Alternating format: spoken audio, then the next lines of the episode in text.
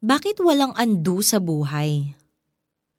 Natitiyak kong ang mabuting gawang pinasimulan sa inyo ng Diyos ay kanyang lulubusin hanggang sa araw ng pagbabalik ni Heso Kristo.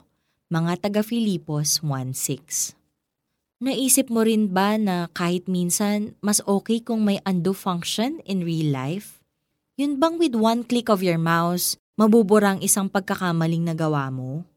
Most of us don't mind the embarrassing moments na bunga ng isang wrong move.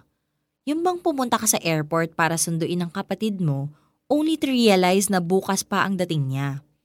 O kaya after half an hour of waiting, tinawagan mo ang kabarkada mo para awayin siya dahil wala pa siya. Only to find out na nasa maling mall ka pumunta kaya hindi kayo nagkita. After a few seconds, you end up just laughing about the whole thing. Pero ibang usapan ang mga pagkakamali na may long-term impact sa buhay natin. Ang desisyon na dahilan kaya naglahong isang inaasahang promotion. Ang casual pastime na naging masamang bisyo. O ang maling relasyon na hindi mo maatim na tapusin kahit alam mong nakakasama na ito sa iyo at sa kabilang party.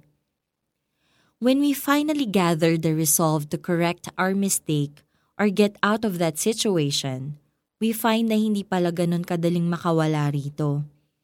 Hindi madaling makabawi. Habang tumatagal, we start to wonder, kailangan ko bang tanggapin na walang chance na ma-fulfill ang mga pangarap ko? Forever na ba akong ganito? A miserable failure? An example of how to ruin your own life in three easy steps? Hanggang dito na lang ba ako?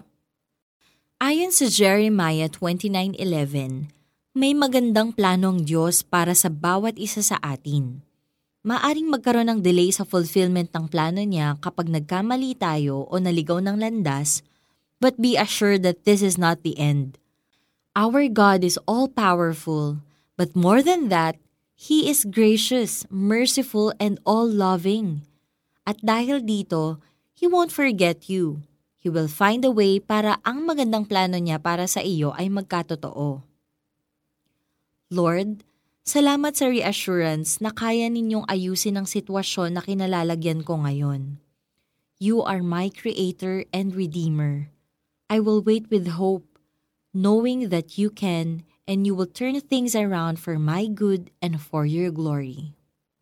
Para sa ating application, magsimula ng isang gratitude journal. Araw-araw, isulat dito ang isang bagay that you are thankful for.